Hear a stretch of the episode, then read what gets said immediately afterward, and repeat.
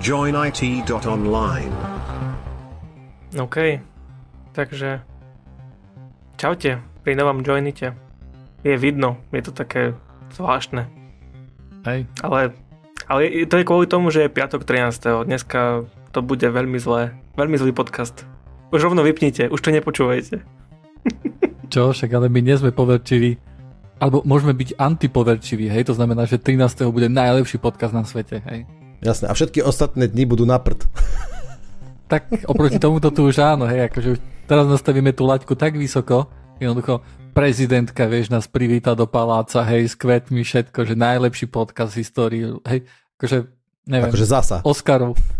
Oscarov za to dostaneme, hej. A to tí ľudia nebudú rozumieť, čo rozprávame, hej, lebo ne, nevedia po slovensky zatiaľ. Ale kvôli tomuto podcastu, kvôli tejto časti sa ľudia budú učiť jednoducho a tak. Budú sa učiť normálne, presne, presne. Uh, musím povedať, že znie to, znie to veľmi uveriteľne a tak motivujúco pre mňa, takže budem sa snažiť. Uh-huh. A ja tento podcast budem mať o 50% menej hm a ach. Vieš, takých Ú, táto ja nemôžem garantovať, ale možno prvé, prvých 25 sekúnd sa budem snažiť, hej, čo si budem pamätať, lebo stále neviem nájsť tabu, ta, ta, tabletky na pamäť, takže. Dobre chalani, ja mám akože také prekvapenie uh, veľké akože som sa chcel zdráhať toho, že budem používať e a tak, tak... Uh, Máme hádať, čo to bude, alebo nám to rovno povieš? No, mm, a... Mm, to, to, to som si chcel všetko vyničiť na začiatku, už teraz, odteraz neviem používať. Uh, dneska mám trošku hlas trošku unavenejší, lebo hodinu som rozprával a to je kvôli tomu, že som začal rust kurz. Rast kurz teda pre, pre ľudí, ktorí mi písali, že by mali záujem a som sa im neozval, tak sa ničoho nebojte, ale toto je taký špeciálny kurz, že robím to počas pracovnej doby, kvôli tomu, že o to bol nejaký záujem a mám tam štyroch ľudí, z toho jeden opakuje ročník, lebo už na jednom raz kurze bol, ale si povedal, že no, prečo nie, však je to počas pracovnej doby. Úprimne sa ja teším, ale je to hneď akože technická otázka, ktorá sa priam núka. Ako to je možné, že to je v pracovnej dobe? Máme jeden, my robíme v Scrum a jeden šprint dokonca je nejaký plán, že jeden šprint by sme mali mať na self-study a tak ďalej, kde sa vlastne budeme učiť nejaké nové technológie a uvidíme, že akým spôsobom by pomohli nám pri práci. A jednoducho máme priestor na takéto samoštúdium. Toto nie je celkom samoštúdium, ale je to niečo obdobné a z toho akože pohľadu je to, je to OK, že sa to robí počas práce. Učím tam vlastne kolegov, nie je to niečo, za čo by som teraz bral peniaze a učil niekoho cudzieho, ale všetko sú to zamestnanci firmy, takže. Á, jasné, takže to je win-win v princípe. Alebo win-win-win? Bitcoin adresu dáme do popisku. tak super, to znie, to znie rozumne, no. Teda pekne to, to znie takéto kurzovanie. Celkom sa na to teším a aj kvôli tomu, že čítal som také rôzne, neviem ako sa to povie, či je to didaktik, alebo ako sa volá ten človek, ktorý študuje, akým spôsobom sa dobre študuje. A čítal som jednu takú knihu, kde vlastne spomínal niečo také, že je veľmi, že je lepšie študentom vlastne ukázať, nechať, nech sa mi narazia na nejaký problém, poviem úplne ako, že nejakú banalitu, že napríklad spúšť si nejaký kód a ten ich e, editor automaticky to nesejvol, hej, a zistili, že, že prečo mi to nejde, hej, však ja som to prepísal. No ale si to nesejvol. Tak napríklad tam je solution autosave, hej, ale to navrhneš až v momente, keď narazia na nejaký problém. A takisto napríklad e, v minulosti som robil také, že na začiatku sme si nastavili ten e, celý development environment, že všetky túly a všetky veci mali od začiatku, že im tam všetko počiarkovalo, toto je správne, toto je nesprávne. A teraz som zvolil takú metodiku, ktorú vlastne navrhoval aj, aj ten didaktik e, v tom, že, že najprv nechám, aby jednoducho to robili normálnym spôsobom a videli, že často sa stávajú nejaké chyby a bolo by super, keby im to normálne v editore ukázalo, že toto je chyba. A potom navrhnem, akože v tom momente, keď tu začne byť problém, tak vtedy navrhnem, že je tu nejaká takáto vec, ktorá rieši tento problém, hej, a to je linter akože podľa toho didaktika toto by malo byť lepšie. Celkom sa mi to akože pozdávalo a tá racionalizácia, ktorú ku tomu dávala aj nejaké dáta, tak dávali mi zmysel. Uvidíme, či to bude mať dobré výsledky. A tento človek, to je náhoda, že sa k tomu dostal, k nejakej takéto konzultácii alebo supervízii, alebo cieľene si to spravil? Cieľene som si na čo chcel prečítať. Takisto som si čítal vlastne niečo aj pri prvom Rust kurze, kde vlastne povedzme, že tam to bolo viacej takého o základoch, že akým spôsobom učiť a vyučovať. A toto bolo niečo, čo povedzme, že nie je až tak... Lebo máš akože nejaké smery, sú tie základné smery, ktoré ťa učia, tie základy, podľa ktorých sa vyučuje napríklad aj na školách a tak ďalej. A potom sú niektoré také progresívne, ako učenie hrou, hej, sa to často volá, kde napríklad jazyky niektoré školy vyučujú takým spôsobom, že nedá, nedajú ti naučiť sa, že nauč sa doma slovíčka. Ale prídu a hráte nejakú hru a jednoducho ty musíš pochopiť akože na základe tej hry, že čo tie slova znamenajú, hej, aké sú pravidlá tej samotnej hry, pretože učiteľ ti nevysvetlí akože nejaké pravidlá v tvojom jazyku, hej. A toto funguje celkom dobre ešte na začiatku, keď nič nevieš, že vraj. Uh, uh, vieš čo, trocha mi pripomínaš, troška to je možno off topic, ale je to veľmi zaujímavý to, uh, ako keby, je to zaujímavá, veľmi zaujímavá téma. Uh, ja, moji synovia chodia do školy, ktorá neučí zatiaľ ešte klasicky, čo je, že memorovanie a výkonnosť a že oni tam učia iného metodov, vyučujú matematiku a jazyky, podobne učia, ako si vravel, že detská nevedia, že sa anglicky učia v princípe. A napríklad na matematike nám povedali takú vec, keď sme mali úvod nejaké, lebo my ako rodičia máme také metodické sedenia, že ako sa máme my ako rodičia chovať k deťom, ktoré sú učené nejakou takouto iného metodou. V prvom ročníku nám bolo povedané, neučte sa deťmi vôbec matematiku. Vôbec. Nechajte to tak, vôbec nič neriešte, deti, ani vám za rok nebudete sa proste vôbec rozprávať o matematike a tak to aj bolo. Hej, a pointou toho, toho je, že deti sa naučia vlastne uh, tým, že neustále musia rozmýšľať o tom, čo riešia, vôbec nesnažiť sa pamätať, ale premýšľať o tom, aký problém riešia, tak uh, im sa to nejak lepšie uloží, hej, lepšie rozumejú tomu od, od, od uh, začiatku, že aké mechanizmy prebiehajú pri matematikách a tak ďalej a že vo všeobecnosti to má veľmi dobré výsledky. Hej, čiže takéto niečo, čo si teraz ty spomínal, vidím v tom paralelu. Hej, jediné, mám teraz, veľmi rád to robím, aj, aj staršieho syna proste vždy challengeujem, keď sa o niečo spýtam, a on mi dá dobrú že odpoveď, on o tom síce ešte možno nevie, hej. A ja sa spýtam, no prečo? Hej, a on teraz taký, do začiatku to bolo jasné, že aha, tak to je zle a rozmýšľal mm. nad niečím iným, hej, ale ja som, mm. už, už vie, že to není o tom, že, že prečo, len, len zdôvodniť to treba, hej, akože zamyslieť sa nad odpovedou, nestreliť proste, hej. Tak veľmi podobné je teda didaktické princípy. mm. ale cool, keď sa aj, eh, musím povedať, že, sa, že mi príde veľmi fajn, že aj túto oblasť ako keby nezanedbávaš, vieš, že to neberieš ako automatické, že jasne, však niečo tam udra pod sem a, a vybavené. Tak áno, ale človek sa stále akože zlepšuje, hej, to akože nenahradíš. Ako kto? Nie, ale môže si prečítať hocikoľko kníh chce, že jednoducho to si treba otočiť a stáva sa lepším tým, že to vlastne opakuje. Hej, a tam ano. získavaš vlastne tie skúsenosti. Nejakú teóriu samozrejme to pomôže, možno, že sa zrýchliš lepšie, ale... Súhlas, tak uh, good luck Ďakujem. Aj náš pre podcast to znamená, že niekedy, keď si budem pripravovať nejaké veci, ktoré budú skôr teoretické, lebo my tam vlastne píšeme veľa kódu a to pre podcast nie je veľmi zaujímavé, že tu nás začnem diktovať, že dobre, fun, main, hej a tak ďalej a budeme si tu diktovať kód. Ale keď budú nejaké teoretické veci, tak jednoducho využijem to, že sa pripravujem vlastne na tento kurz a prinesiem to aj sem. Dobre, toľko odo mňa. Máte vy niečo nové, chalani? Vieš čo, poviem ti na rovinu, že strašne veľa takých blbostí.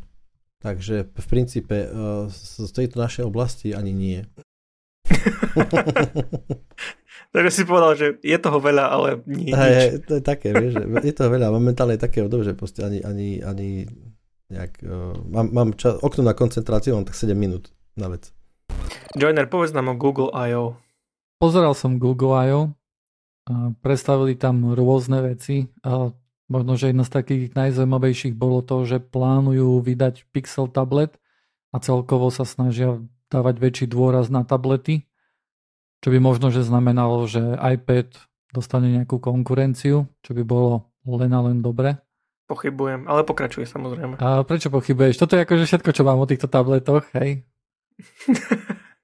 Lebo hej, nič viac neukázali. Ukázali nejaký render z jednej strany, že? Neukázali v podstate, čo to bude. Lenže to bude budúci rok. Mhm. Pokiaľ oni radikálne nezmenia systém, že ten tablet nebude na Androide, ale že tam bude nejaká ne, neviem, nejaký nový iOS. OS, ktorý... Nejaký iOS.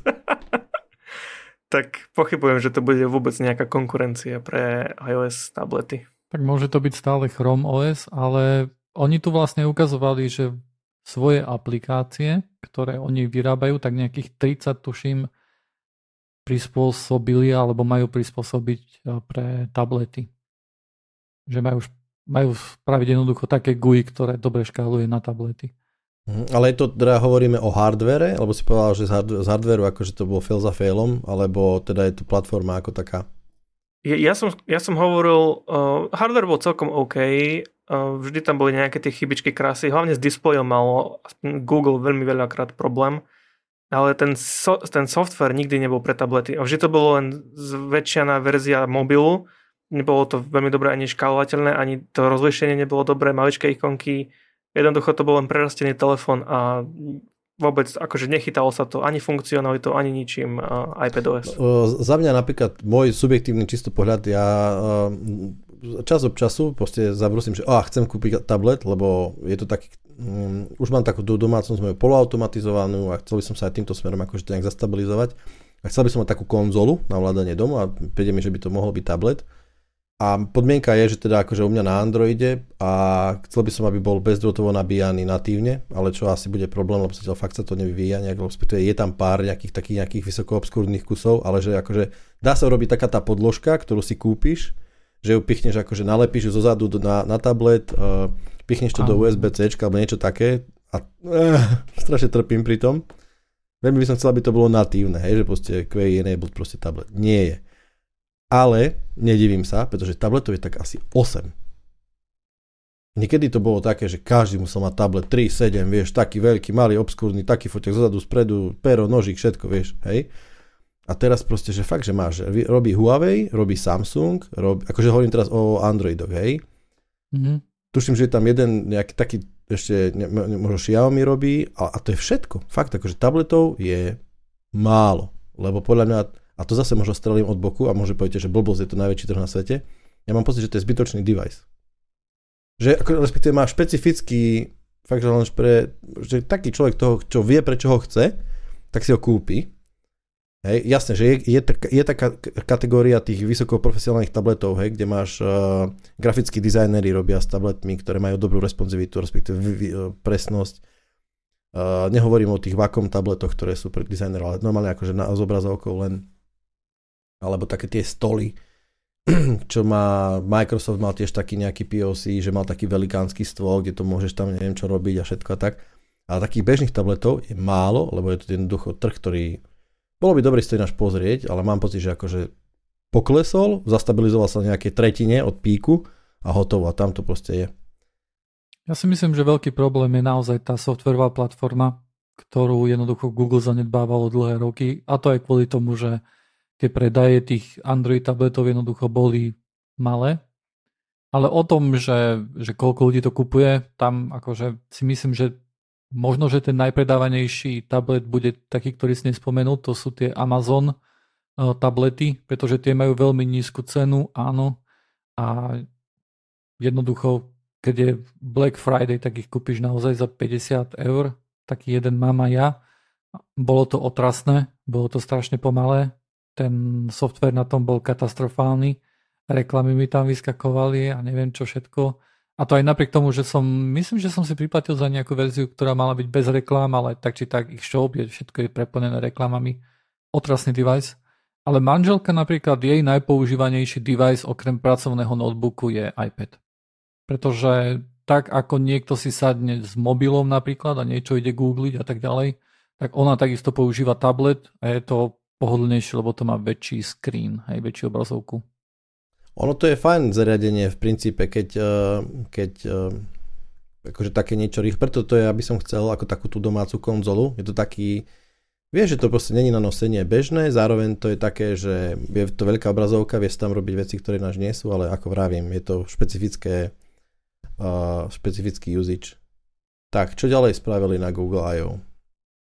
Ukázali Google Glass prototyp, ďalší, ktorý vlastne vyzeral ako okuliare, mal nejaký, A, mal nejaký AR e, text, ktorý sa ti zobrazoval a vlastne ukazoval a vedel real-time prekladať niek- niečo, čo niekto hovoril.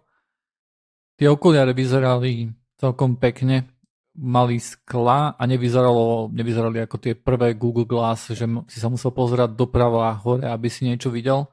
Ale veľa sme okolo, ohľadom toho nevideli. Hej, bol to fakt, že len prototyp a jediná funkcionalita, ktorú to malo, bolo, že vedelo zobrazovať text pre toho usera a vedelo urobiť uh, translation real time. Ako, to, to znie fajn, ja ako nosič okuliary si viem predstaviť, že by sa mi to občas hodilo.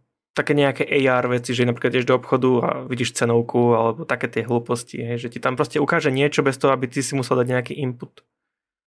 Uh, akože môže to vyzerať dobre.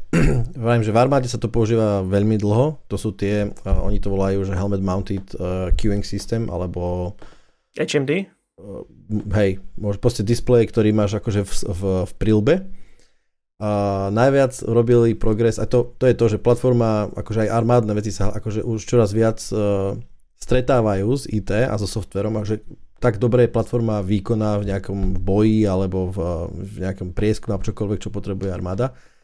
Ako dobrý má software, ako dobre má integrovaný hardware, ktorý ten, nad, nad ktorým ten software beží, hej.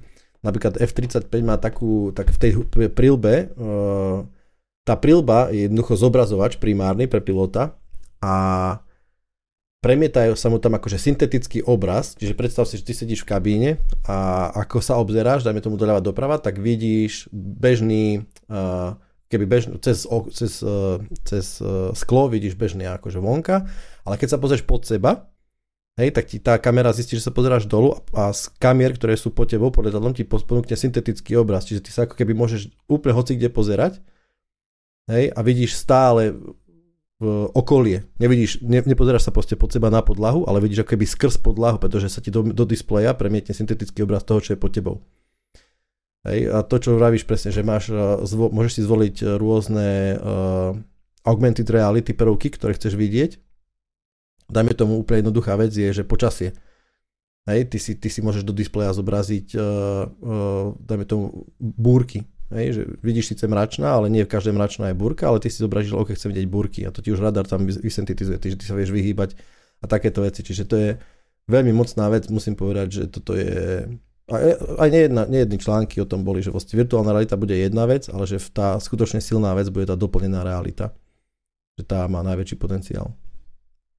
No ja som stále nevidel nič také, čo by ma presvedčilo, že to tak bude. Viem si predstaviť sci-fi veci, ale momentálne to, čo sme zatiaľ videli, čo bolo zatiaľ predstavené a ukázané, tak nejako ma, akože ma to neposadilo na stoličku. Stále to vyzerá podľa mňa byť v plienkach a na reálne použitie roky vzdialené. Hej, ale je to, ako keby nápady by boli, len tá technická realizácia mám pocit, že strašne akože ti ne, neumožňuje ten feel. Videl som také, že keď uh, z fabrik, hej, že dáme tomu, ako sa montuje sa niečo, hej, nejaké, myslím, že to bolo tiež letadlo alebo auta a že chlap, chlap uh, mal proste uh, okuliare, kde dáme tomu dokumentáciu k nejakým dielam, nemusel mať papierovú, ale si proste vyťahol, vyťahol si nejaký diel, ktorý mal namontovať, hej, a keď chcel, tak, uh, tak si dokázal v svojich okuliároch zobraziť, že nejak akože skontrolovať postup montáže, respektíve tie kamery mu akože vytvorili tú doplnenú realitu a on len postupoval v princípe podľa toho presného postupu. Hej? Čiže, ale je pravda, že to bolo extrémne kostrbaté, bolo to, mal, mal to asi 3 framey za sekundu, hej? nebolo to vôbec nejaké presné, hej? čiže s tým súhlasím, ale akože idea tam je jednoznačná, hej, len OK, výkonnosť musí ísť dopredu, keď povie výkonnosť dopredu a nejaké senzory a presnosť toho celého, tak to môže byť geniálne. Čiže len to je, keď bol proste Daimler Benz prvé, prvé auto, že ti zasmiali, že vieš, ale proste 150 rokov a pozri sa, hej. Máme tu parádne auto konečne. Len aby sme nemuseli aj na to čakať 150 rokov. Hej, to som, presne som mal, že to povieš. Mm, samozrejme Google akože tu má nejaký nástroj kvôli tomu, že celé to Google I.O. sa viedlo nejakým, nejakým spôsobom o AI. No, sa mi zdalo, že opakovali veci, ktoré, ktoré vlastne v AI už dosiahli v minulosti. Asi tlapkali ako keby, že to neboli nejaké novinky.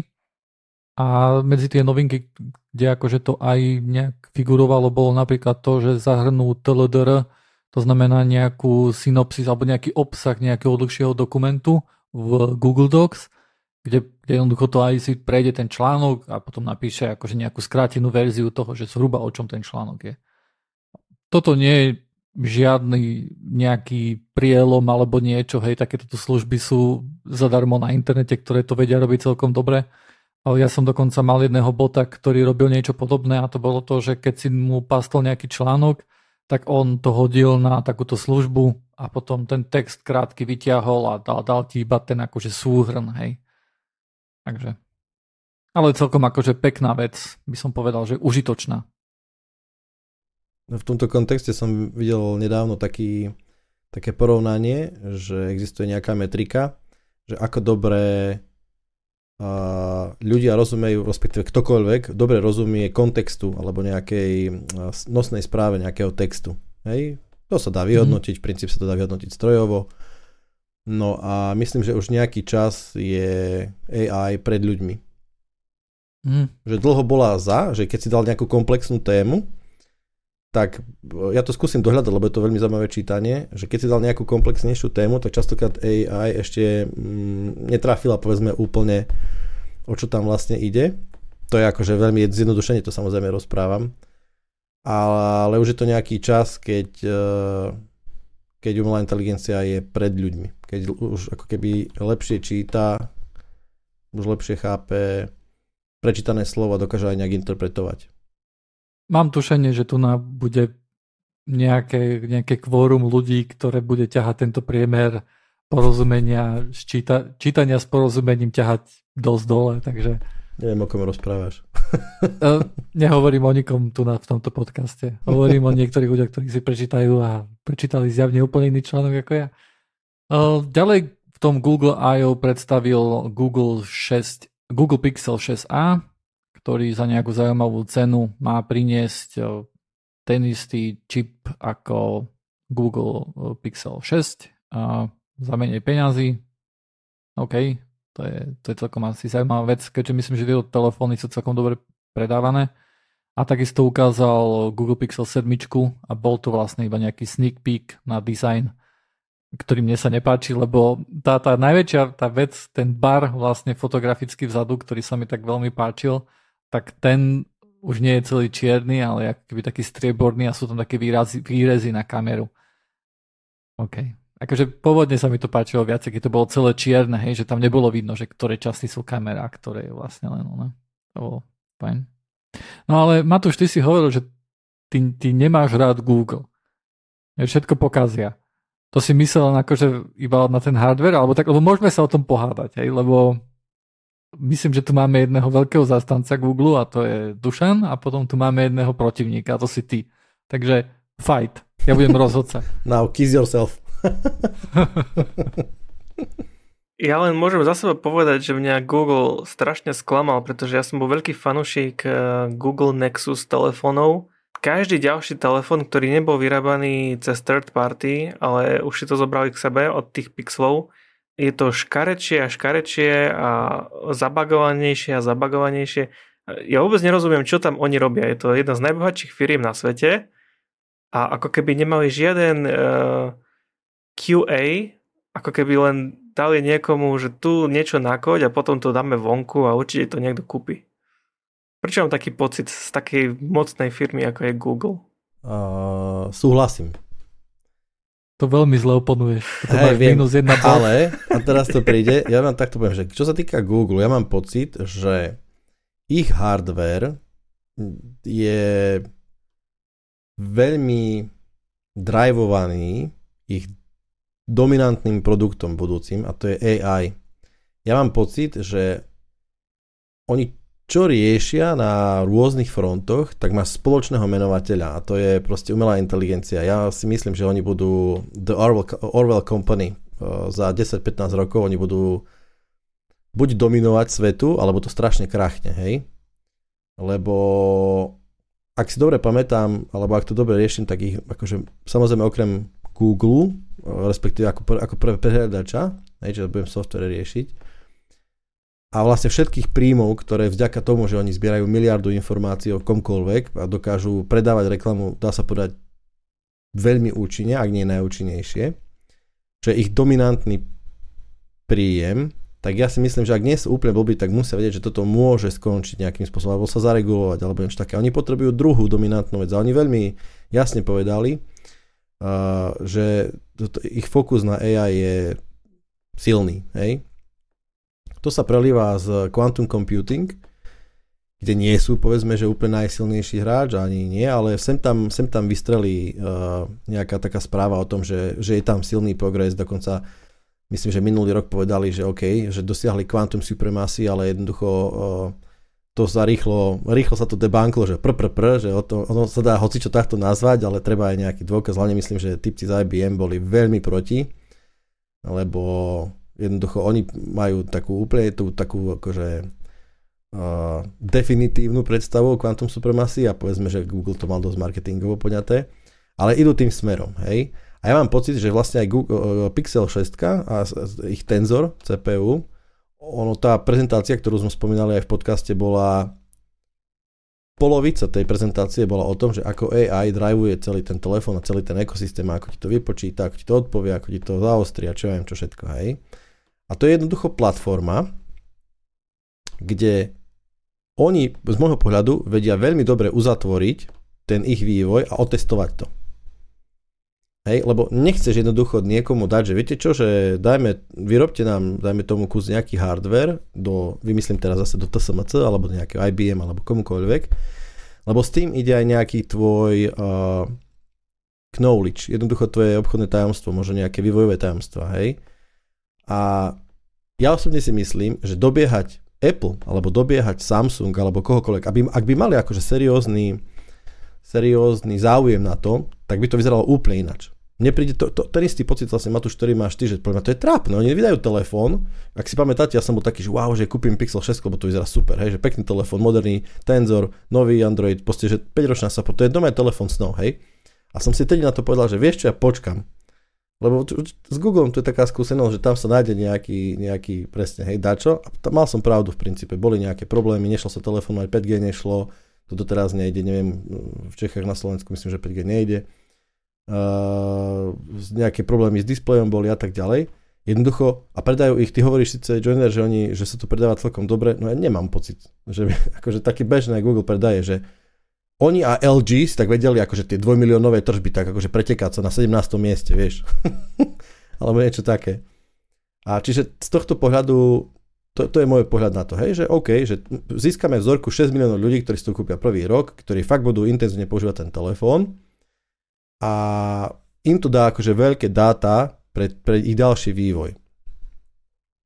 A keď to už bude odladené, tak to potom pobeží aj na hodinkách, fakt na nejakých alebo niečo. Tak, tak taký, to, taký to mám pocit. Lebo čo sa týka softvéru, tak uh, akože nedá sa hovoriť o nejakom zásadnom, že softvéri, že robili nejaký PeopleSoft alebo SAP, hej, alebo dačo také, hej.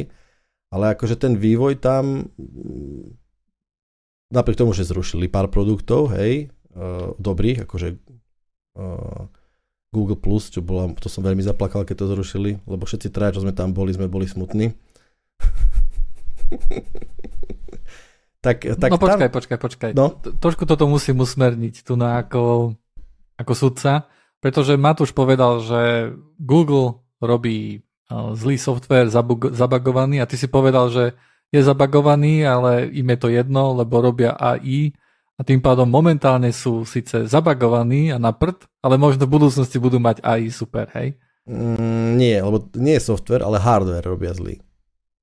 Matúš povedal, že no, robia hardware taký zabagovaný, že proste quality assurance, že tam Matúš, nie je. aj ty, aj ty ste sa zhodli, aspoň podľa toho, ako si rozprával, že že to majú zabagované, hovoril si, že 5G nefunguje, že telefón... No jasné, že ten telefón, akože ten telefón všeobecne ako produkt, hej, to je otázka softveru, hardveru, jasné, hej, ale jednoducho to, to pre mňa nie je core ich biznisu a aj sa k tomu tak stávajú, hej. Bohužiaľ. Dobre, takže ak dobre rozumiem Dušanovi odpovedi na, na tvoje, že, že je to celé na prd, tak on hovorí, že im to nevadí, lebo toto nie je ich cieľ mať toto dobre urobené. Uh, akože tá malá časť, tak poviem, že tá malá časť, ako je napríklad ich vlastný Android hardware, uh, je absolútne zanedbateľná pre nich a, a Google by som úplne toho nesúdil. Vieš, to chcem tý, tý, týmto vlastne povedať, lebo akože celý ten ich ekosystém uh, u mňa napríklad funguje veľmi dobre. Hej, akože ja som s Googlem absolútne spokojný, akože používame ho povedzme, že nie je úplne ako najväčší pro, v domácnosti a vo firme, používame ho tak stredne, hej, používame ich jeho ads služby, používame jeho analytické služby, používame jeho storage, používame lokalizácie, používame takéto kaďaké veci a všetko funguje veľmi dobre, hej. Mám dojem, že tu máme nejaký problém v tomto joinite sa pohádať, lebo už viackrát sme sa chceli pohádať, či si nebudeme rozumieť a vždy si povieme, v podstate máme všetci akože za rovnaký názor. Súhlasíme proti sebe stále. Lebo tak to je, no, lebo tak ono to je také, že keď sa na ňo, že ja som tiež bol v princípe, veľmi som si chcel kúpiť Pixel telefónový, ale nekúpil som si ho. Ale kúpila si ho moja sestra. A dá sa aj telefón mať, prepokladám, že nemá žiadne problémy a všetko ide. Však? Hej, hej. ale bol strašne lacný. hej, hej, bol lacný úplne, že úplne mňa tiež si povedal, že ideme s cenou dolu, lebo však až tak dobre nám to nejde.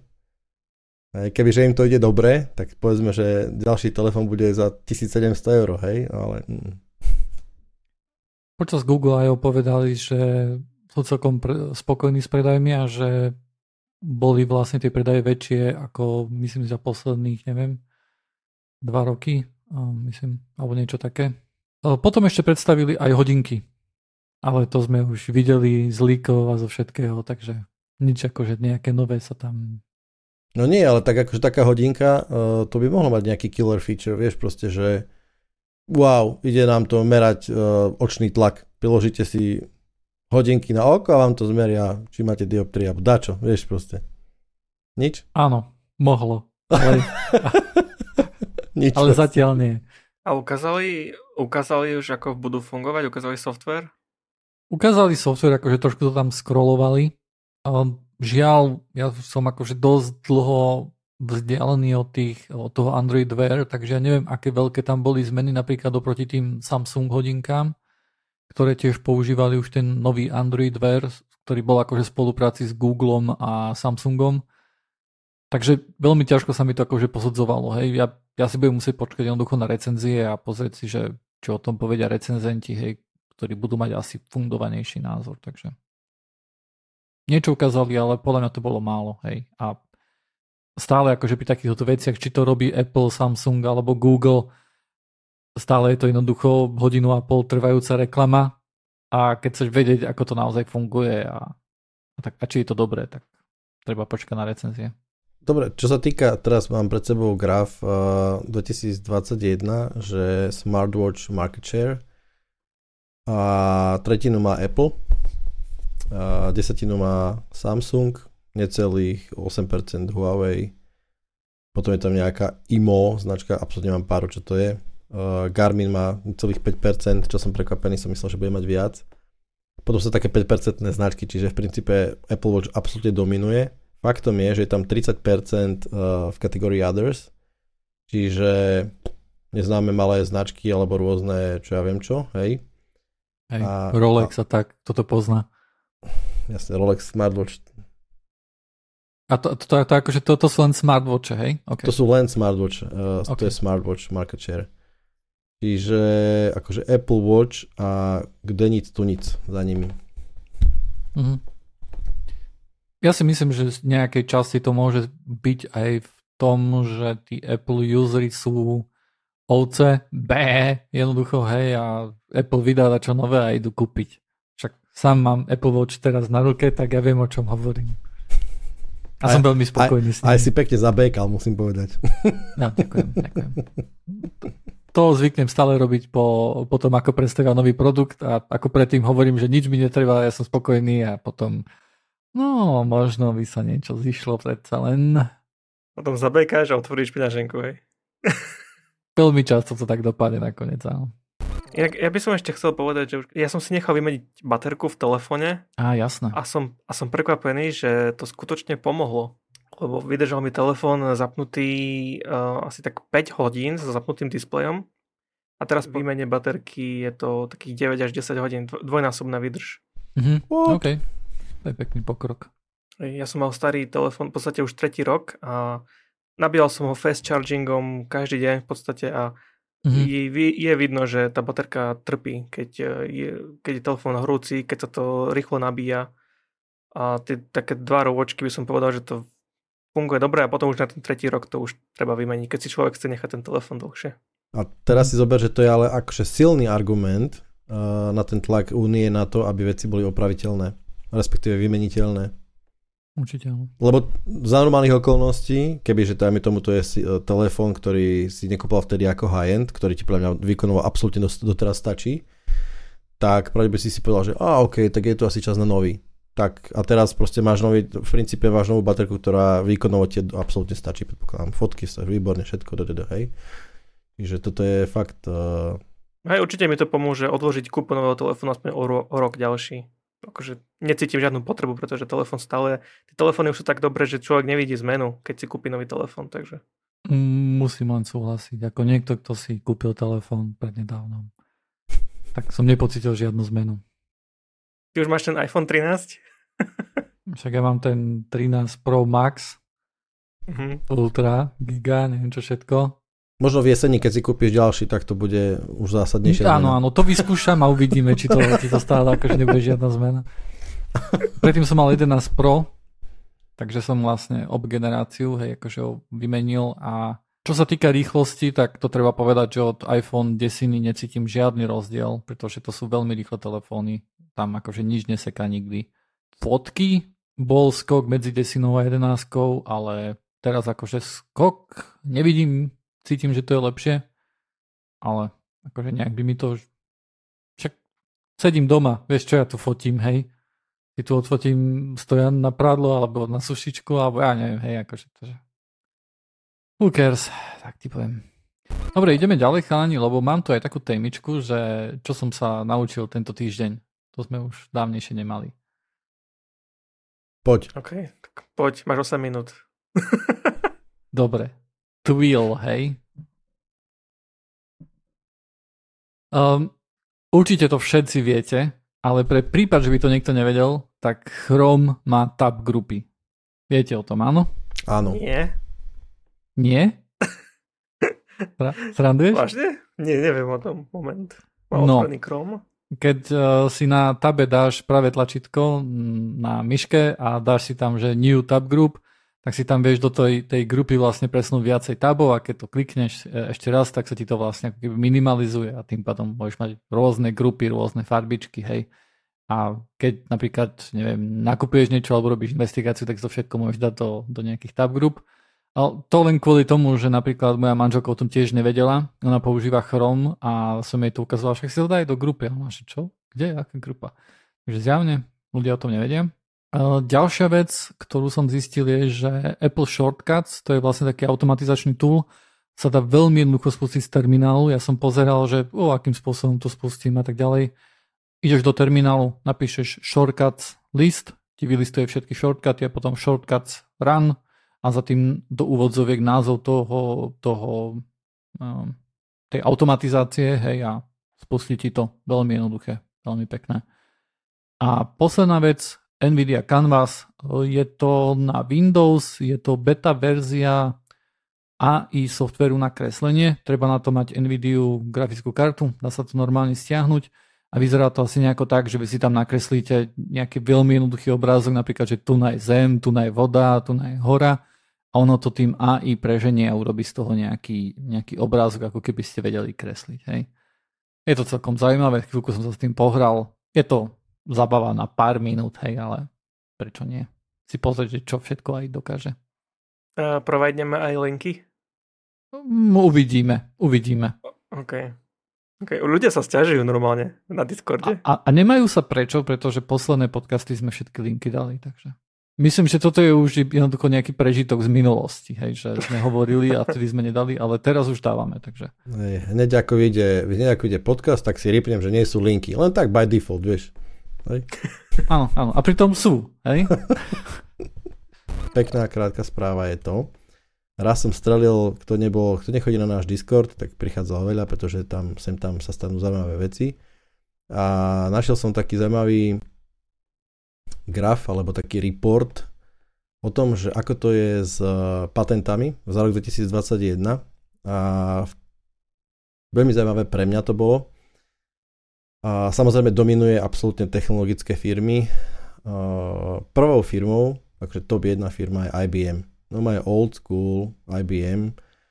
Trocha sme to tam e, s odborníkmi rôznymi roz, rozobrali na Discorde a zhodli sme sa v tom, že nemusí to byť nutne, že ten, tá firma IBM je najprogresívnejšia, najinovatívnejšia alebo niečo také, ide skôr ten počet patentov. Sice niečo ukazuje, ale nemusí to tak byť, ale každopádne uh, je prvá a s relatívne veľkým náskokom pred tretím, pretože firma druhá, ktorá má na viac patentov je Samsung a je len o pár patentov, pár desiatok patentov za ňou, čiže IBM a Samsung, technologické firmy dominujú. Čo zase pre mňa bolo prekvapením, tretia a štvrtá firma je LG a Canon. LG, OK. Canon, to bolo pre mňa dosť prekvapenie, pretože Canon mi prišla ako, takisto ako IBM firma, ktorá akože veľmi žila zo značky a poznám nejednú značku, ktorá, ktorá ju dosť akože v istých oblastiach predbehli Sony alebo aj Nikon. Je pravda, že to kanoniácké portfólio je obrovské. Oni vlastne celý uh, majú množstvo ich biznisu je v cinema, uh, kinematografii, teda hej, kamery, optiky, software a tak ďalej. Čiže OK, ale bolo to napriek tomu pre mňa prekvapením. Z, našo, z našej branže, dá sa povedať, také Core IT Intel na 6. mieste. Dobre, tam hej na 6. mieste, čo bolo žiadne prekvapenie. Tak, potom, potom prvé, prvé non, non-tech, čo je Toyota. Toyota 2753 patentov, čiže štvrtina z toho top 1 IBM. A tu musím povedať, že vôbec nie som prekvapený, pretože hodne čítam o tom, ako Toyota tlačí do peniaze, do vývoja, čo sa týka hlavne motorov, rôzne špekulujú, rôzne veci vymýšľajú, chcú udržať uh, neelektrické autá hodne dlho pri živote a veria tomu, že tá elektrická cesta nie je úplne správna cesta, takže tam oni majú aj vodíkové, uh, hodne akože vodíkové alebo silnú vodíkovú divíziu, ale aj klasické spaľovacie motory tam celkom tlačia. Mm, a potom Sony, Amazon, Microsoft, uh, pardon, Sony, Apple, Microsoft, Qualcomm, potom je tam Amazon, Dell, Alphabet, to je akože Google materská spoločnosť, Micron, to je tuším nemecká spoločnosť, Micron, ktorá robí, neviem, nie som si úplne či nemecká, ale oni, oni sú mikro, uh, mikroradiče, mikročipy, pamäte a tak ďalej. Panasonic a potom je tam Ford, nechápem, čo si patentujú, či deravý výfuk, alebo nefunkčné brzdy, alebo čo také, ale budiš. A nič proti, ja mám tiež sám Forda. Napríklad uh, pikoška z môjho Fordovania, jednoducho, pre, ja mám, že Sync 2 a v, je tam obrovský nápis, že powered by Microsoft. Hej, a je úplne, úplne presne takto funguje, nič proti Microsoftu, ale to sa seká, pomalé to a tak ďalej, sem tam sa to rozhodne, že to nebude fungovať a tak. A teraz mi to úplne stvrdlo tak normálne, že musel som vyťahnuť poistku Hej, no, som musel ísť aj pod... resetol, hej, to... Čo? Aby si ten software resetol v aute, hej. No, celý hardware úplne, že sa to musel vyťahnuť, odpájať napájania a normálne, že... A neviem, či pomenovanie stvrdlo je najlepšie. Dúfam, že ma nebude Microsoft žalovať teraz, ale dáč. Každopádne to bola popis situácie. A prvá, ja, prvá vlastne firma, ktorá uh, v tom 25 ktorá nie je nejaká tech, ale akože farmaceutická firma Johnson Johnson na nejakom 20. mieste alebo nejak tak. A celkom zaujímavé musím povedať, rozum, akože keď sa človek nad tým zamyslí, tak uh, musím povedať, že to je veľmi zaujímavé, že kde, kde je koncentrovaný overall, keď sa na to človek pozrie, tak fakt akože koncentrované knowledge je skutočne na dvoch, troch miestach na svete. Hej. A vývoj vlastne, hej? Alebo áno, to tak. sú akože patenty za rok, alebo nejaká taká metrika tam bola, nie? Áno, áno, to bolo ročné, to bolo za rok, za 365 dní, hej. hej. Čiže toto je, to je veľmi zaujímavé, že jednoducho toto je, mm, ako by som to povedal, to, toto, niečo, toto niečo hovorí o tom, čo sa bude diať aj na nejakých miestach vo svete v budúcnosti, možno na bližších desiatich, možno nejakých 15 XY rokov, hej, v závislosti od toho, koľko tých patentov a akých, aké sú, ale jednoducho o niečom to svedčí. No a tretia vec, ktorú sa, ktorú sa ešte možno dotkneme v ďalšej téme, alebo možno ju môžeme načať, je to, že to je taká blbôstka, ale že firma, veľká firma Nvidia otvorila driver pre svoje grafické karty akože open source, respektíve nie je úplne celý a nie je úplne uh, povedal by som, že hurá, go open source, ale je to akože veľká zmena uh, v ich rozmýšľaní. Samozrejme ona je drivovaná nejakým biznisom a tak ďalej, že čo sa udialo je vlastne to, že firma Nvidia otvorila svoj driver, nazvime to tak, pre open source, pre istý, istú časť grafík, ktoré, respektíve, áno, pre istú časť grafík, grafických kariet, hlavne pre sféru cloudových grafických kariet, teda nejakého high performance computingu. A, a dra, akože driverom tejto zmeny v ich rozmýšľaní bol očividne, respektíve aj relatívne dosť dobrý úspech konkurencie na tomto poli. Hej. Drivere od AMD pre grafické karty sú open source už dlho, sú slušné a hlavne beží na nich aktívny vývoj. Dajme tomu uh, karty, drivere od pre, uh, AMD pre Linux sú, je, sú najväčším uh, ako keby najväčšou časťou v Linuxovom jadre. Hej jednotnou časťou, nejakou ucelenou časťou. Hej, 4 milióny riadkov kódu majú drivere. Uh, takže očividne sa tam niečo ide diať. Predpokladám, že to bude kvôli tomu, že a Nvidia očakáva, že sa toho chopí komunita a dokáže vytiahnuť uh, jednoducho využije to, ako sa presne komunita využíva. Hej? Že jednoducho nápady, ktoré komunita má sú častokrát výborné a keďže sú open source, tak sa do toho začlenia a v princípe to nikoho nebude bolieť a Nvidia na tom ešte trhne pravdepodobne. Aj akože toto je zatiaľ taký prvý krôčik, by som povedal ku tomu, aby to bolo viac open source. Zatiaľ tam nie je stabilné, aby to znamená, že tá open source časť musí byť e, napojená na user e, space časť e, toho uzavretého NVIDIA drivera. Musí to byť tá istá, tá istá verzia, hej, žiadny nejaký myšmeš alebo niečo také. Um, a tá user space časť, to je veľmi veľká časť, to je, tam je OpenGL, tam je Vulkan, hej, tam je vlastne Áno, im beží, im beží veľa feature im beží vo firmware stále, čiže ten, je, ten ostáva stále zatvorený, ale minimálne, minimálne je to posun v, podľa mňa najväčším keby výsledkom, alebo čo je najsignifikantnejšie na tom je zmena rozmýšľania a do istej miery NVIDIA. Hej? Na jednej strane áno, ale na druhej strane povedali, že tu user space nehodlajú v nejakom čase open sourcenúť. O tomto, že open sourcenú nejaké časti, o tom sa už šuškalo do roku 2020, myslím, že Foronix uh, o tom niekedy už hovoril, ale akože je to, je to krok správnym smerom, hej, ale je to krok. Nie je to, dúfam, cieľ a momentálne to, čo je, akože to, v akom to je stave, tak podľa toho, čo som čítal, tak ono to je dobré pre open source driver, napríklad to, ten Noveau, alebo jak to mám hej. prečítať, hej, že ten vlastne si stadiaľ bude môcť zobrať veci, pretože on veľ, veľmi veľa akože robí jednoducho nejakého uh, reverse, reverse engineeringu, áno. áno. A tu najjednoducho bude môcť využiť niektoré časti, ale samozrejme tá user space časť, ktorá ostane closed source, hej, to je akože, tam je, tam je veľké gro toho, čo robí grafikov hej. Alebo čo robí driver driverom, hej, akože tá akcelerácia, hej, a tak ďalej. True story. Keď, keď sme sa už veľmi dávno bavili o produktivite a tak ďalej, ja som hovoril, že ako ja si všetky, ako mám to do a tak ďalej, tak už to používam nejakú dobu, tak som si povedal, že poďme si to vyhodnotiť, poďme sa pozrieť na to, že samozrejme vtedy, keď som to hovoril, že áno, používam do aplikáciu a všetko si tam zapisujem, mi píše, že umývaj si zuby každé ráno a tak ďalej si to zaškrtnem a tak ďalej, tak vtedy som akože samozrejme mal preto nejaký zápal, bolo to niečo nové, skúšal som to a tak ďalej.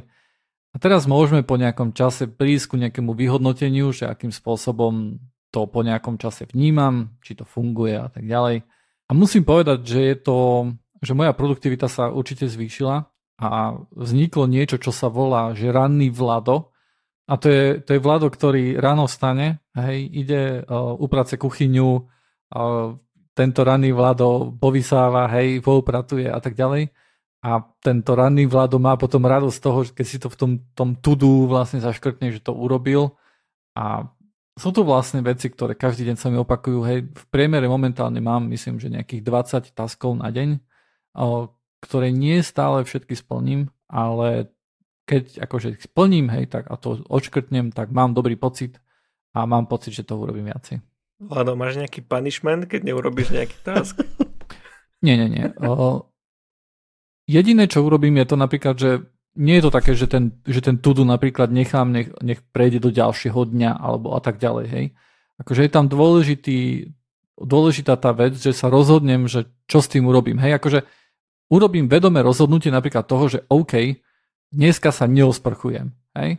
A napríklad si to dám, že nie, dneska sa nesprchujem, hej, až zajtra. Ale je to vedomé rozhodnutie, to znamená, že to nie je, že až do večera na to, že, že oj, mal by som sa osprchovať, bla, bla, osprchujem sa, no ešte uvidím, hej. Musí tam jednoducho padnúť to rozhodnutie a to si myslím, že to akože ten môj kognitívny load akože celkom, celkom znižuje hej, na, na takéto otázky, ktoré, kde, máš, kde možno, že ten kognitívny load ani nemusí byť. Hej.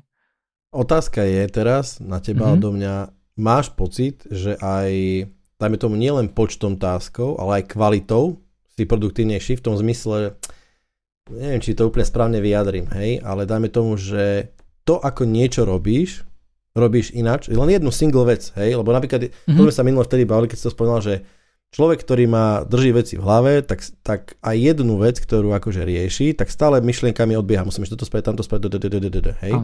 A zmenilo sa toto? Vieš, čo chcem povedať? Asi, dúfam. Áno, áno. Zmenilo sa to. To znamená, že tým, že ja si to zapíšem do tohto to a že sa na to môžem spolahnuť, hej, lebo je to naozaj niečo, čo používam. Hej, to nie mm. je mhm. také, že sem tam to použijem a nie stále to pozerám a tak ďalej. Hej. Nie, ja tu mám normálne akože daily task, kde vždy na konci dňa si pozriem, že OK, čo budem mať zajtra. Hej, pozriem si kalendár, pozriem si tudu a viem že, viem, že čo ma tam čaká a tak ďalej, ma neprekvapí. Takže malo to ten efekt jednoducho, že keď niečo robím, tak sa sústredím viacej na tú prácu samotnú, ale ten, ten hlavný efekt, ktorý akože fakt, že vnímam, je to, že veľmi často najťažšie je začať. Hej, keď napríklad začnem akože programovať, vieš, keď už začnem programovať, tak pri tom vydržím, hej, lebo chcem to doprogramovať, hej, robím to, robím to, robím to, alebo s niečím sa akože hrám na Linuxe, hej, niečo robím, tak najťažšie je niekedy začať.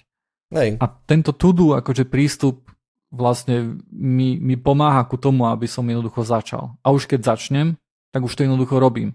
Skoro napríklad problém v tom, že niečo začnem robiť a už príliš dlho to robím, hej, a vidím, že a už by som to mal akože dokončiť, hej, však ešte mám aj nejaké iné veci, hej, a potom, že a ešte to musím tu nadopísať a potom presúvam niektoré veci kvôli tomu, že do niečoho sa zažeriem, hej, ale... Uh-huh. to je v pohode asi, nie? S tým sa nejak rád. A podstatné je, že aj tak to vyžaduje, ono to je vlastne, podstatná časť tohto celého je to, že ty musíš spraviť ako keby mentálny tréning svojej pevnej vôle, svojej ako keby self-zodpovednosti nejakej. Ja napríklad s týmto mám, mám obdobia, keď som veľmi zodpovedný voči sebe, hej, že, presne, že niekedy mám akože flákarina taká, že dohet, a toto je pre mňa absolútne uh, kritická vec tohto, tohto nejakého podľa mňa konceptu, hej, že jednoducho akože dodržiavať sám, se, sám sebou nastavené nejaké pravidlá, tak to je akože úplne lebo keď si ich sám nastavíš, tak, tak, tak si ich aj sám porušíš a žiadny akože punishment neprichádza, vieš, čo je problém, vieš, pohodička, pivko, hej. No a takto, keď sa to naučíš, takto, takýmto spôsobom, tak akože je to super, je to odmenujúce. Nice. Jediný trest, ktorý tam vlastne je to, že ja že to, je, že to je vedomá vec, ktorú chytím a urobím a dám, že toto som nespravil. E, nie je tam nič ako, že, ja neviem, že, že budem sa 5 hodín bičovať, ja neviem čo. Hej. To je, je to len... prvé, čo ťa napadne, je riadny bičung. Je to jednoducho iba tá vec, že chytím a napríklad, že to presuniem, že nie dneska, ale zajtra.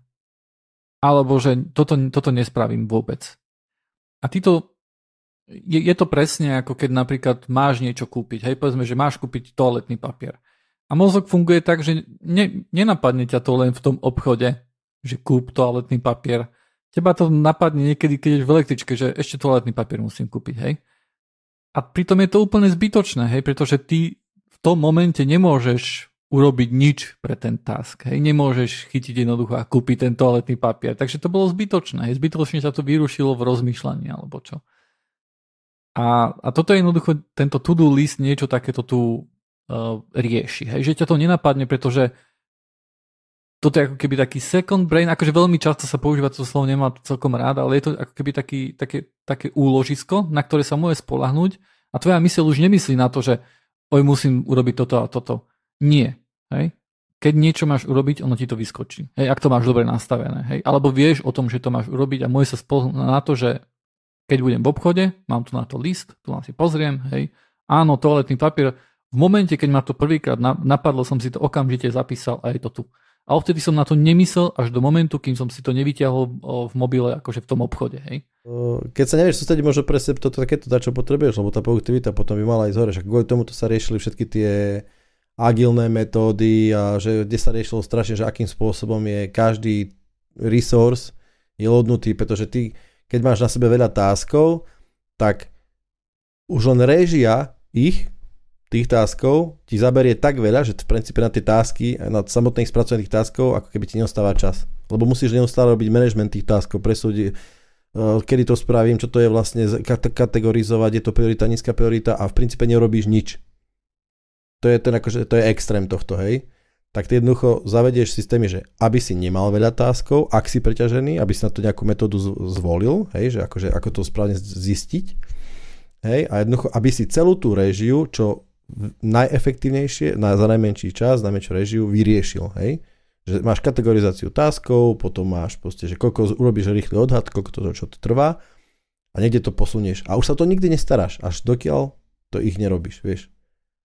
A bu, akože boost productivity by tam mal nastať, hej, že akože to je, tá veta je strašne pekná, hej, že start stopping, stop starting, Uh, že proste to je dôležitá vec, hej, že ukončuj veci do, do konca, zbav sa ich myšlienkovo, hej, až potom začne robiť niečo nové, hej, a vtedy, vtedy ja to musím povedať, že sám to, akože sám to vidím na sebe, niekedy proste sú dni, keď nevyhnem sa tomu, že som preťažený táskami. Veľa táskov rôznych musím switchovať, kontextovať, kontext switch robiť a vie, absolútne zabitý som, respektíve keď, aj nie, keď si poviem, že OK, idem to dať, tak akože dávam tomu 100% a dám to, ale som normálne vyčerpaný. To má to strašná energie. Ináč ešte poslednú vec ku tomuto tu vyhodnoteniu, aby som nehovoril len nejaké klady. Má to aj zápor a ten zápor je, že okamžite začnete vnímať, ako sú všetci ľudia chaos. Akože ľudia mi to, mo, ľuď, ľuď mi to moncuje, no, lomcuje, hej, akože ten chaos, uh, padajú do, do rôznych taskov len tak a tak a ja keď akože mám veľmi uh, nejakým spôsobom štrukturované, vieš, akože tie veci, tak uh, veľmi často sa mi, veľmi málo kedy sa mi vlastne stane, že niečo zabudnem alebo niečo také, hej. Ale o to viacej to vidím pri ostatných ľuďoch, hej, že niečo zabudnú, že na niečo, niečo nespravili, nejakú, nejakú maličkosť, hej, niečo. A, a to je akože to negatívum, hej, pretože to ma, to ma potom nahnevá, hej, že O, však ale toto je jasné, hej, však buď trošku no, nejakým spôsobom uh, organizovanejší, hej, akože tak by som povedal, hej. Je to nepríjemné, vieš. Áno, je to, je to nepríjemné, hej, pretože vidíš, že všetky, všetci ľudia akože v chaos, hej, sú v mori aj vlných hádžu správa naľavo, hej. A si povieš, že pane Bože, však Napadá ma jedna vec. Nebojíš sa toho, že budeš závislý na prostriedkoch, ktoré ti túto metódu umožňujú? Vieš čo myslím, že teraz dajme tomu máš telefón, kde to musíš, ten management vykonávaš na telefón nad noťasom mm-hmm. a v princípe, jasné, že môžeš vždy chytiť pero a papier, Aha. alebo dáčo, ale že v princípe uh, potrebuješ stále ten nejaký, tú výbavu, ktorá ti umožní ten management, vieš. Áno, áno. Určite tam toto niečo takéto tu je, ale to vidím napríklad aj na tom, keď napríklad na začiatku som ešte úplne stále nepoužíval to, že som to hneď zapísal. A ono mi to chodilo v hlave, hej, teda to nie je niečo, že keď toto mi vypadne, tak odrazu, neviem, prestanem fungovať alebo čo. Nie, budem fungovať tak ako predtým, ako som fungoval roky, rokovce. Takže ono to nie je niečo, na čom si závislí, ale samozrejme tým, že toto máš a že sa na to môže spolahnúť, hej, tak vyhodí si veľa vecí z hlavy. Teda keby niečo sa stalo, že nemôžem používať to tudu a tak ďalej, tak tie informácie, neviem, či ešte stále ich mám v hlave. Lebo môj mozog už jednoducho tým, že som ich zapísal do toho tudu, tak zabudol na to, že mám kúpiť ten toaletný papier, hej? Lebo mám to napísané, prečo by to držal v hlave? Či si takto nekazíš pamäť? Ťažko povedať. Lebo nemám, veľa, ja, nemám, ja mám akože problém ten... s pamäťou a, a uh, akože pamäťové tréningy sú v princípe naspäť opakom toho, čo ty mm. robíš, hej, že tam ne, nemám si zapisovať veci a pozerať sa do oného, hej, mám sa snažiť zapamätať, mám si trénovať, mám sa k tomu cieľene vrácať, Hej, že dajme tomu klasicky, keď, uh, keď si zapíšeš, že dneska večer idem do obchodu kúpiť toto, alebo musím urobiť tieto veci, túto changeu, alebo takto, tak ak máš problém si to zapamätať do večera, tak si to normálne v priebehu dní, každé dve hodiny si to pripomínaj, hej? A vráca, to, akože tie pamäťové subsystémy proste neustále cvičíš a toto je v princípe takým opakom. Offloadneš to na nejaký manažer a vieš. Áno je, ale takto fungujeme. Tento, tento to-do list to nie je nič iné ako tvoja manželka. Pretože napríklad sú štúdie, ktoré ukazujú, že keď ty si... Nebudeme jej to hovoriť. Počkaj, počkaj, toto hneď vysvetlím, hej. Ty si ten najlepší, Zuzi, ty si ten najlepší to-do list. Tak ty vieš niektoré veci, si zapamätáš a ona si zapamätá niektoré iné, hej.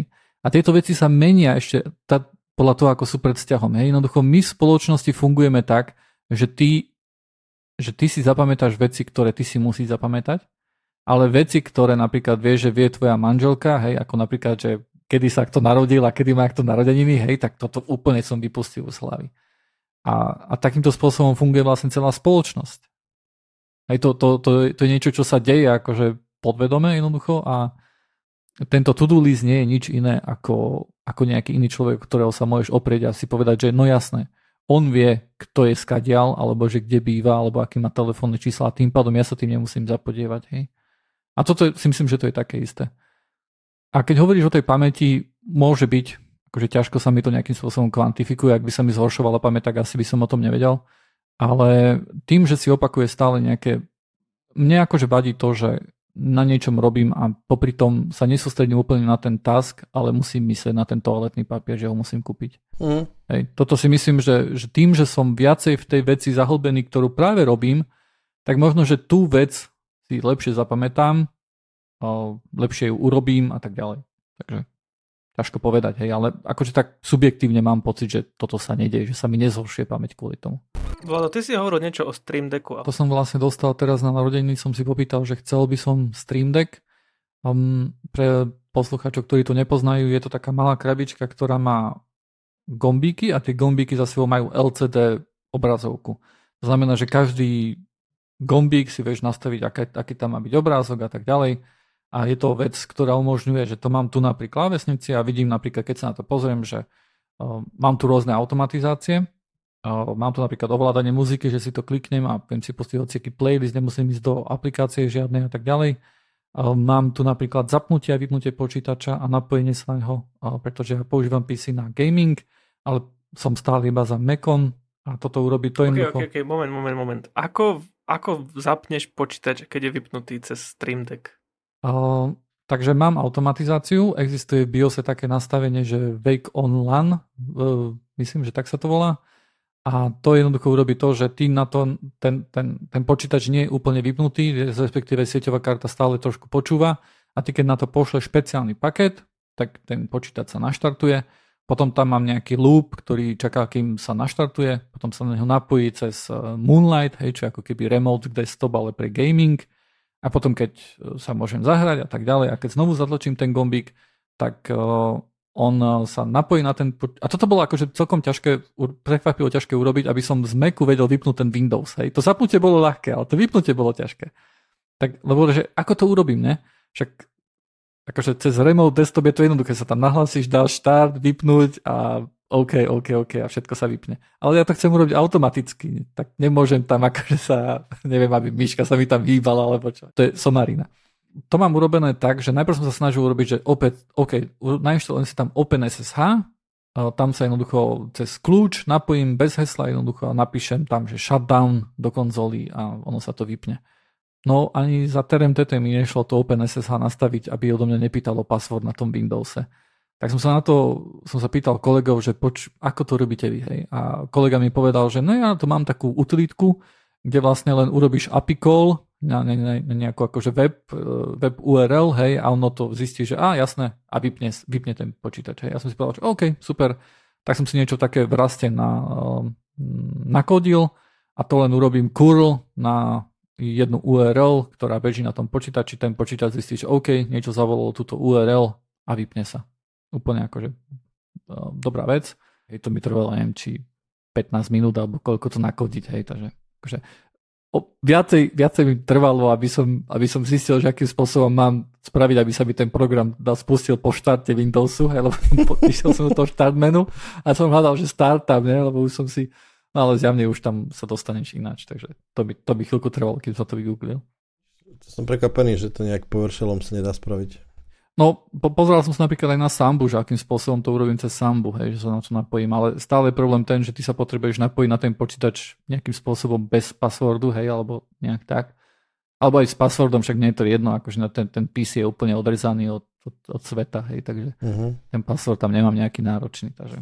Pozerám, že normálne, že bežne sa dá, že stop computer je akože ten, stop computer je PowerShellový komand, ktorý to No je... dobre, ale ako sa napojíš na ten Windows, aby si spustil ten PowerShellový komand? Že máš, a to, musíš si spraviť Active Directory najprv doma, vieš. Také jasné, bežné. Jasné. Aj, akože toto bolo jednoduchšie, nakodiť si vlastný tool, Jasne. ja tam nepotrebujem nejakú neviem, autorizáciu, alebo čo je to vnúka na mojej, a keď mi niekto vypne počítač, nejaký hacker, tak akože who cares, akože vypol mi Doom, alebo League of Legends, alebo čo som sa hral, akože žiadna strata. Takže v princípe ten Stream Deck je každopádne len taký alias keyboard, alebo uh, nie alias, uh, som to nazval? Taký automatization starter, hej, lebo na tú automatizáciu používam software, ktorý sa volá Keyboard Maestro. Je to niečo podobné ako keď tu bol Ferry a spomínal to autohodky, alebo ako sa to volalo ten, ten automatizačný tool. Ale taká výhoda oproti tomu, oproti nejakým klávesom, ktoré máš napríklad na klávesnici makroklávesom, hej, ktoré by fungovali rovnako, je naozaj to, že to má nejaké, že tam je nejaká ikonka a napríklad mám, teraz keď sa pozriem na to, tak vidím, že počítač je vypnutý, lebo tá ikonka má pod sebou off. Uh-huh. To robím tiež cez automatizáciu. Potom napríklad tu mám, vidím, že CPU utilizáciu momentálne mám 32%.